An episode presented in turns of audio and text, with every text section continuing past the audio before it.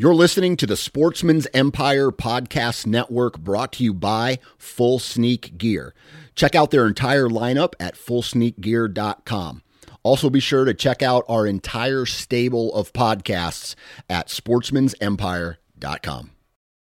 New from Moultrie Mobile, the Feed Hub offers first of its kind cellular connection and control for nearly any spin cast feeder on the market. When used with the Moultrie Mobile app, you can monitor feed and battery levels, run feeders on demand, receive alerts when feeders are clogged, and remotely adjust feeding times. The Feed Hub is ideal for anyone who maintains feeders. Remove the guesswork and save time by planning feeder maintenance before you drive to your hunting property. For more information, visit moultriemobile.com. Before history is written, it's played. Before it's frozen in time, it's fought one shift at a time. Before it's etched in silver, it's carved in ice. What happens next will last forever. The Stanley Cup Final on ABC and ESPN Plus begins Saturday. You're listening to the Sportsman's Nation Podcast Network, powered by Interstate Batteries. From your truck to your trail camera, Interstate Batteries has you covered. Visit your local Interstate Battery store today or online at interstatebatteries.com. Interstate Batteries, outrageously dependable.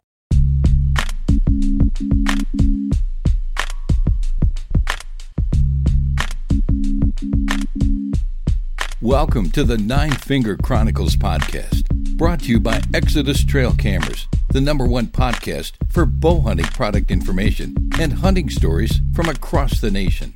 And now, here's your nine fingered host, Dan Johnson. Five, four, three, two, one. Happy Monday, everybody. Hopefully, everybody had a great weekend. I tell you, I celebrated my daughter's fifth birthday this weekend. Um, it was my first ever experience with a slumber party with five girls that were five, four, and five years old. And that was a very unique experience for me because, you know, I'm the dad who, you know, like I yell at my kids when they're naughty, but I can't yell at somebody else's kids when they're naughty. So, uh, like when they're jumping on the couch, oh, we don't jump on the couch here. When if it was my kid, I'd be like, stop jumping on the couch, ah! you know, like just go bananas, right? So, uh, I'm I'm a dad who parents with his voice uh, by yelling at his kids. But anyway, birthday party. It was a success. I can't believe I'm saying this. You know, I'm I'm gonna say that I am officially that dad who is like, oh, you need to like you need to slow down growing up because she's growing up so fast. It's making me feel old, and time is absolutely flying by. And I, I guess that is, eh, I guess that's part of life. But it's like it just keeps reminding me that every moment in this world is precious and um, you got to spend as much time with your family as humanly possible because just like you know with me and my daughter she's five already i, I feel like she was born yesterday and uh, time is absolutely flying by so you got to cherish the moments spend as much time with the family as possible but there is times when you are able to get away from the family. And today, which I'm recording this on a Sunday night, was one of those days that I will always remember.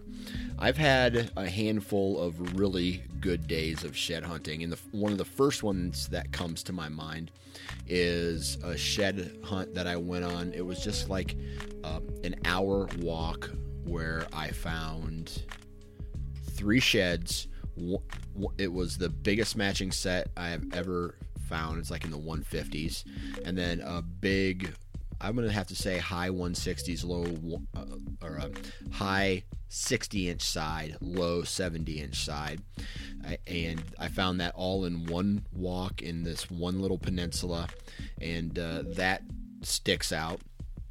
And today, I went on another little walk where man, I was only out there for probably an hour and a half, and I all I did was scrub buffer strips and erosion strips. So, um, I guess they're kind of the same thing, but a buffer strip is the grass that's been planted or left there uh, between the fence and the field, right? So it basically helps prevent erosion.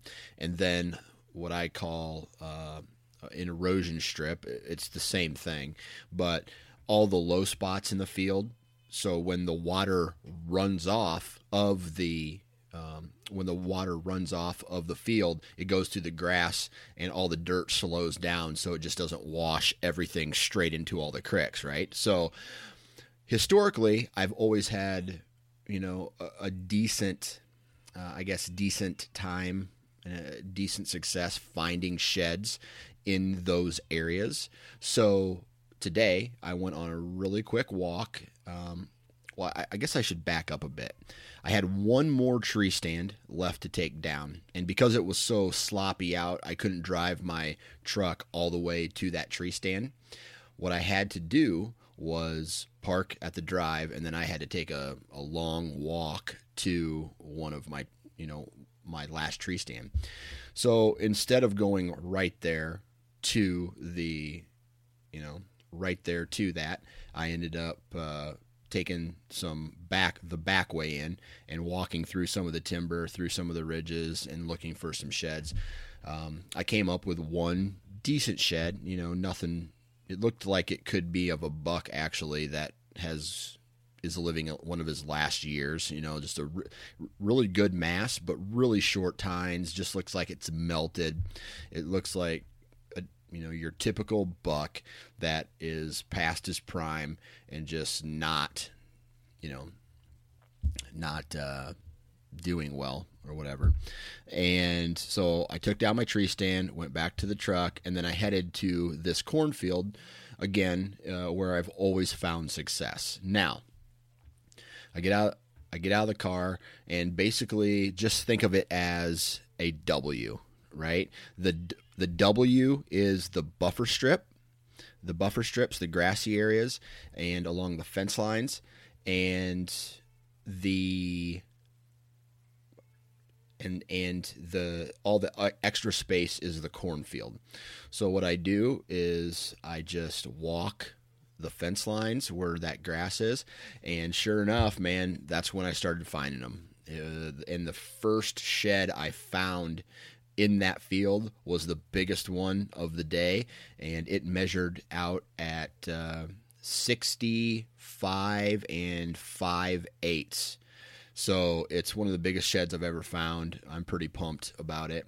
Uh, and I got a lot of shit because I posted a couple pictures on it and I put my mother-in-law bought me this trophy tape and it's made by Wild Game Innovations and you know Wild Game Innovations everybody hates them right now and um, so I measured it up and I started getting guys talking shit to me on uh, Instagram saying, "Dude, you're supporting Wild Game Innovations." I'm just like, "I got it for free. My mother-in-law got it for me at some I don't know where she got it from. It was like 90 cents for uh, like three rolls of it.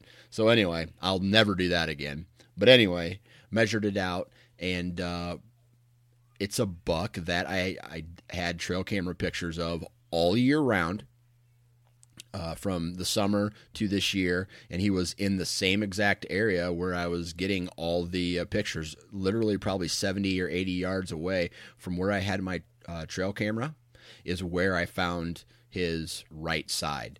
So uh, I didn't didn't match him up, but uh, there's a lot of area left that I didn't check over there. There's a huge CRP field to the south that I probably won't do.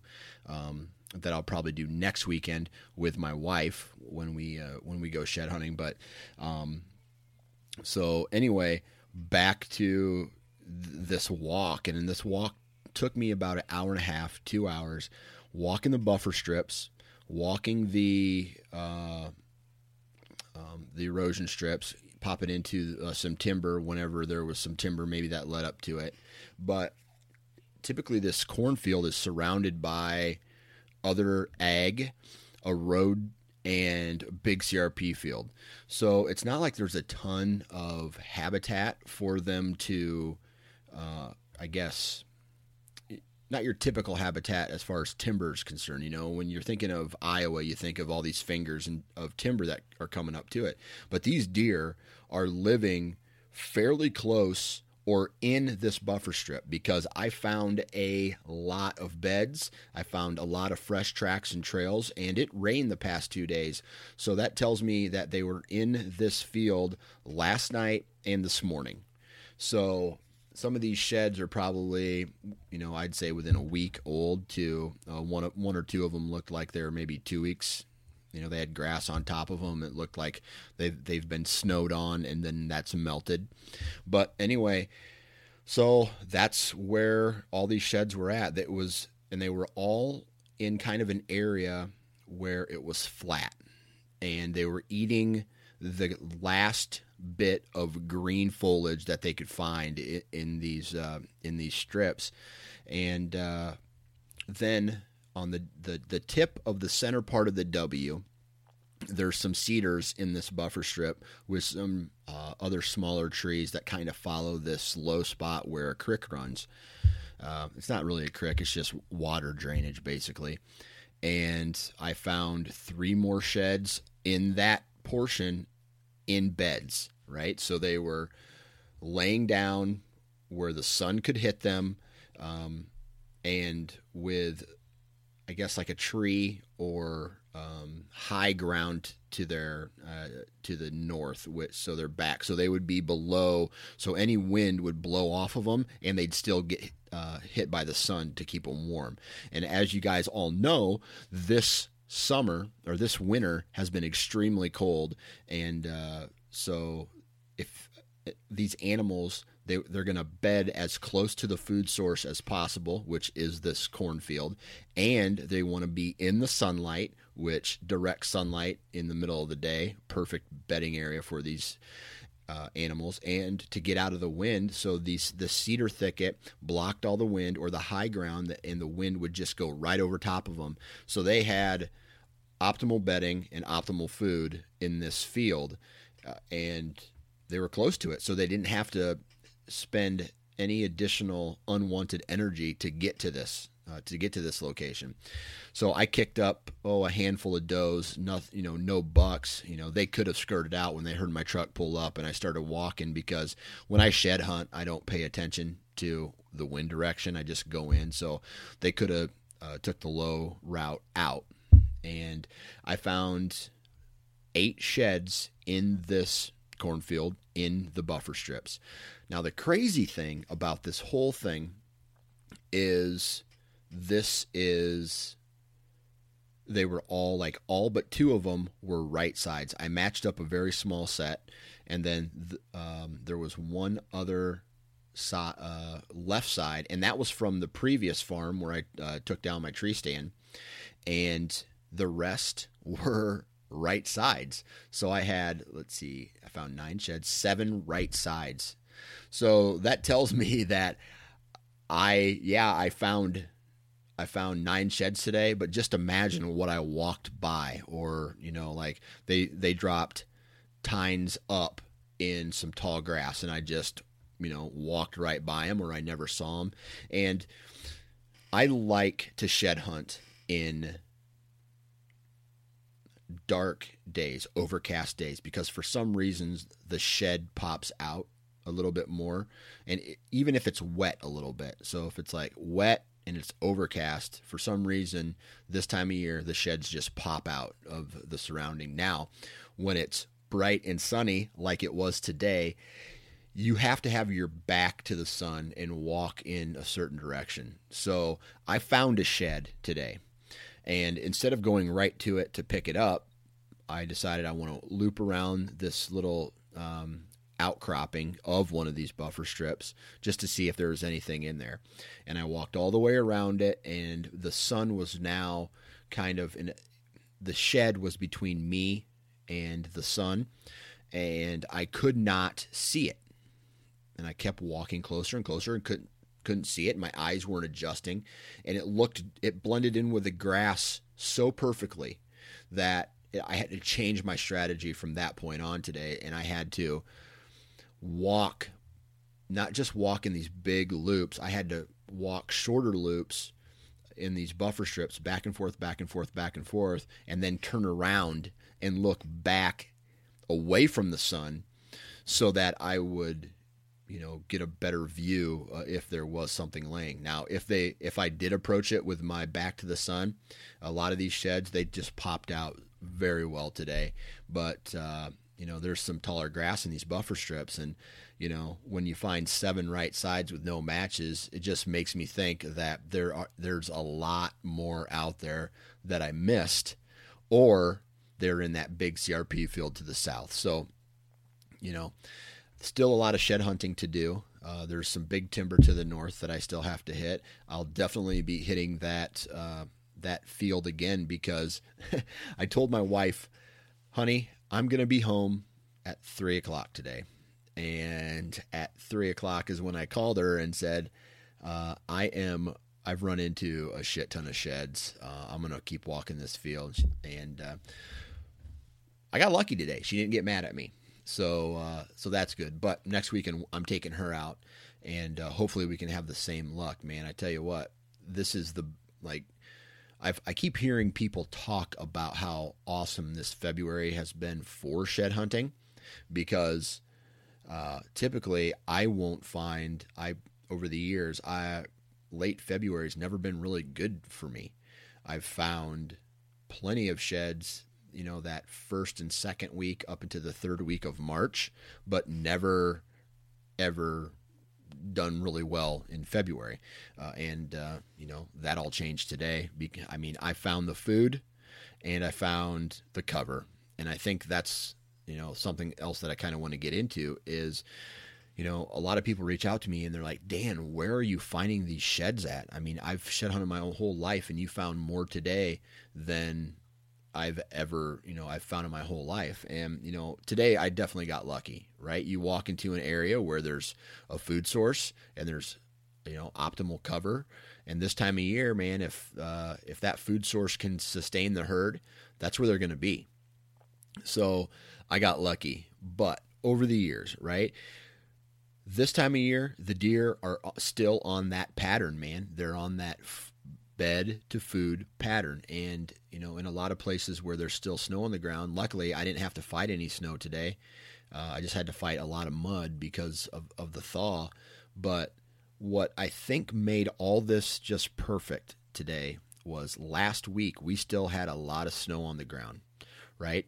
So that heavy snow patted all of the grass down. Then it rained and the temperature increased and the snow melted and the grass stayed flat.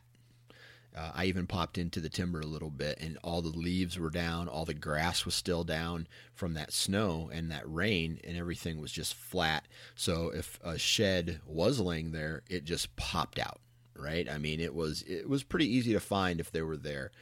Now, how do I approach kind of a shed season? Earlier on, like let's say if I do get the opportunity to go to a you know multiple weeks, I will start with the food sources, right? Because you know where do deer spend a majority of their time? They spend it eating or they spend it bedded. So I like to go to the places that have the food sources and I walk those first right? I walk the the cornfields, I walk the acorn flats, um, and I probably won't go into the beds quite possibly, you know, quite yet because, you know, in my area. Uh, I don't have any trail cameras out right now, unfortunately, because I don't want them to get stolen.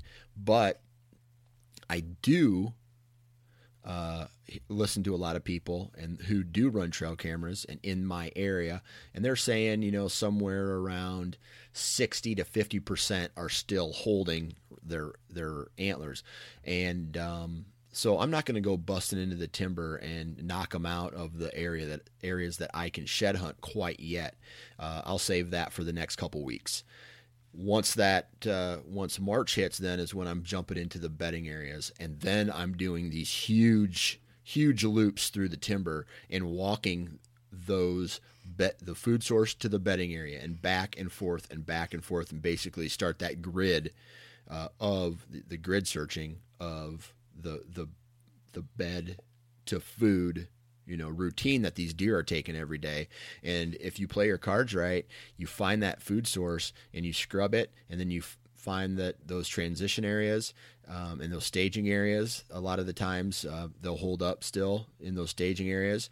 And uh, like some of these grassy areas it's almost like a buffer strip of grass between the timber and the field. And if you can find find those and just kind of go back and forth in, in there i've had really good luck um, but a majority of the shed antlers that i have found throughout all of the years have been at the food source. You know, their heads coming up, their heads going down. And I think that has something to do with it. A lot of where the deer are moving the most, their heads coming up, that's going down to eat, they're moving around.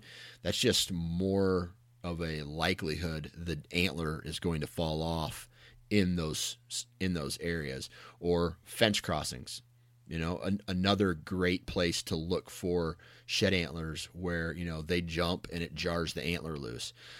Honestly myself i've only found a handful of sheds at fence crossings nothing you know it's not a place that i'm going to go out of my way to look and say oh i'm going to go check this particular fed, fence crossing because i know every year there's going to be a shed there that's not how it works but bedding areas on south facing slopes where it's warm. If I can find, here's kind of a, if I'm in the timber, if I can find a cedar thicket, um, and on the south side of that cedar thicket, it's a little a little more open, uh, with some really good edge, maybe on a ridge, and all those things kind of line up.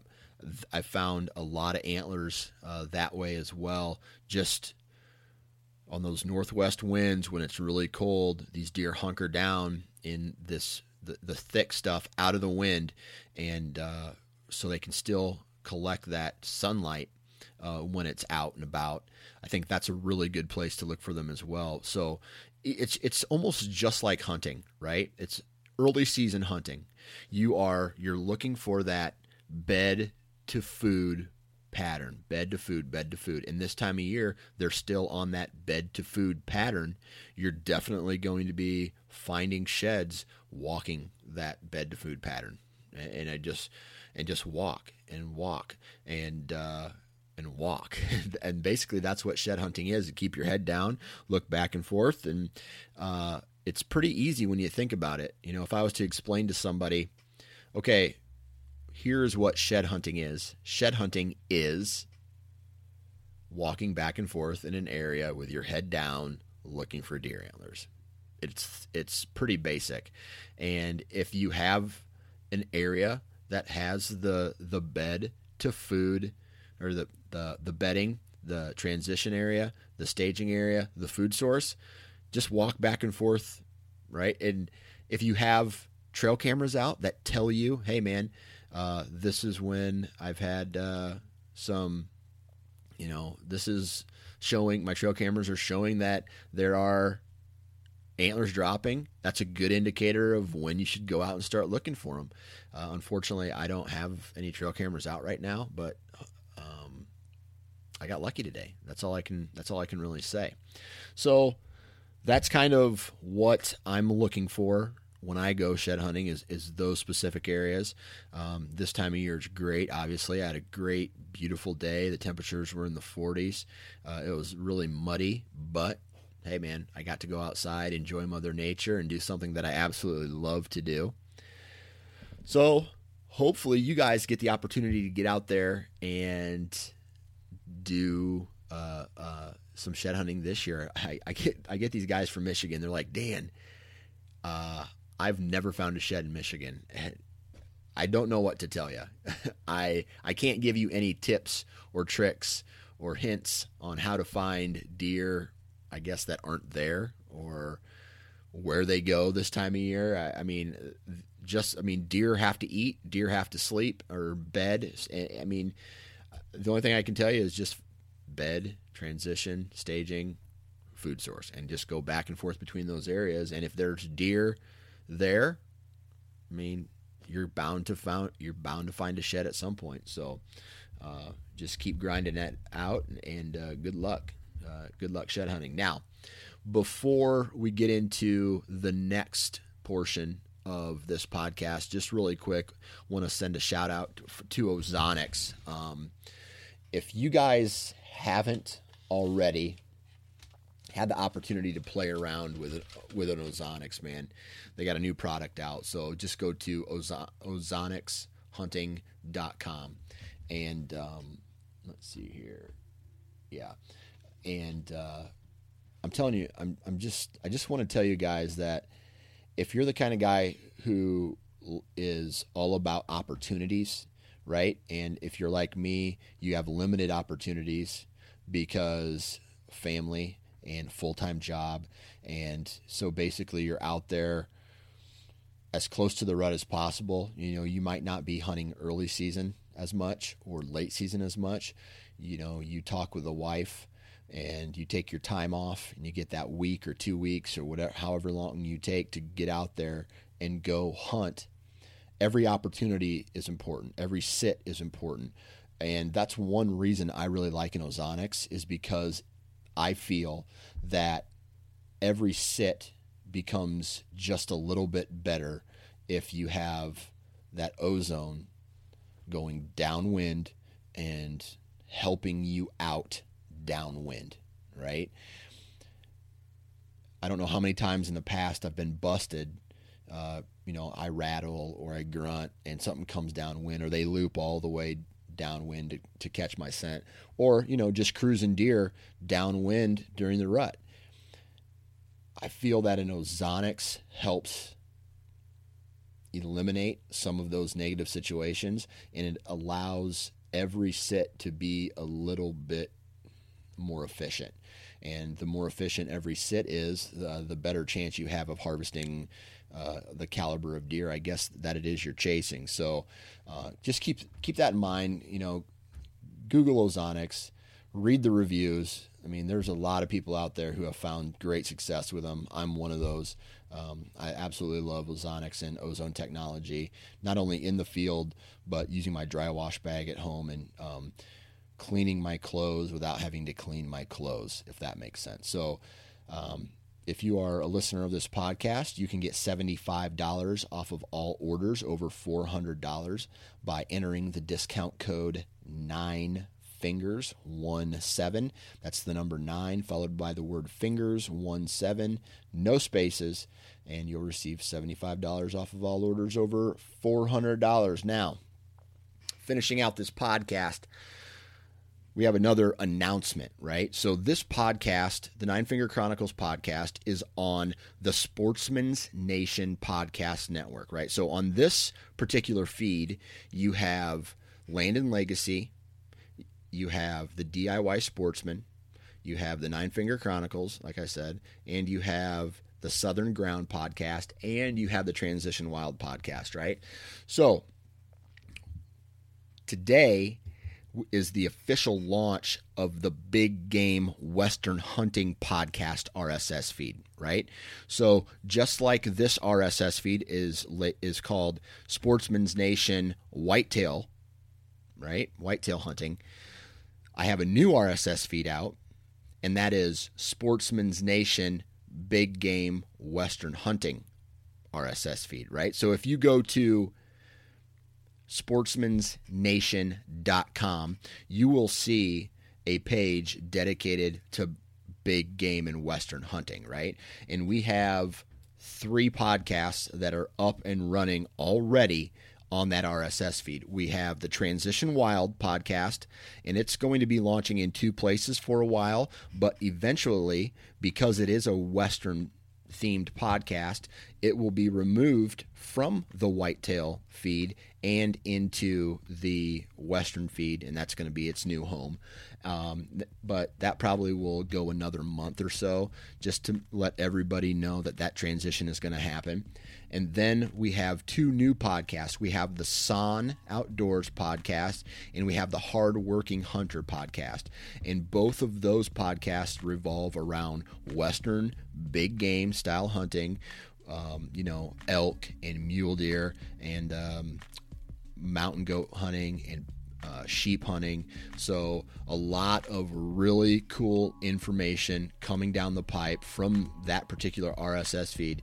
And uh, I mean, from, from guys who are getting it done, being successful, and telling awesome stories and giving tips and tactics, not only of hunting strategy, but gear as well. You know, like gear is very is important when it comes to whitetail hunting, but I feel that when you're out west and you're talking about western hunting and gear and you're up in elevation, I think it it the gear that you use is even more important, right? And making sure that it works, it's very important. So that's really all I have to say today in today's podcast. Just uh, keep an eye out for the Western, you know, the the Sportsman's Nation big game Western hunting RSS feed. Go subscribe to it.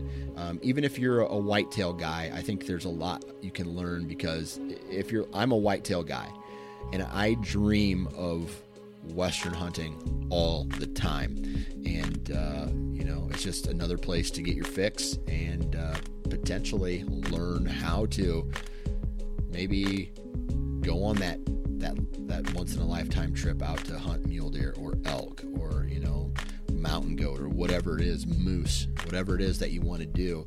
Uh, there's a lot of information that can help you accomplish that goal on that uh, RSS feed. So I tell you what, guys, short podcast today.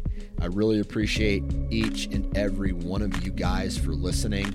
Uh, thank you very much. Again, tune into the new uh, RSS feed, and you can find all that information on sportsmansnation.com. Uh, go subscribe. If you already do subscribe, go leave a review. Go to the Sportsman's Nation Instagram page, like and follow it. Facebook page, like and follow it. Nine Finger Chronicles. Facebook and Instagram page, like and follow it. Lots of great information coming through social media, guys. I mean, the Instagram stories. I do my whole shed hunt was on Instagram today. Uh, every shed that I found was documented, and I think that's just uh, that's really cool. Other than that, if you're going to be taking down a tree stand removing it or doing something in a tree, please be safe and wear your damn safety harness. Have a good day.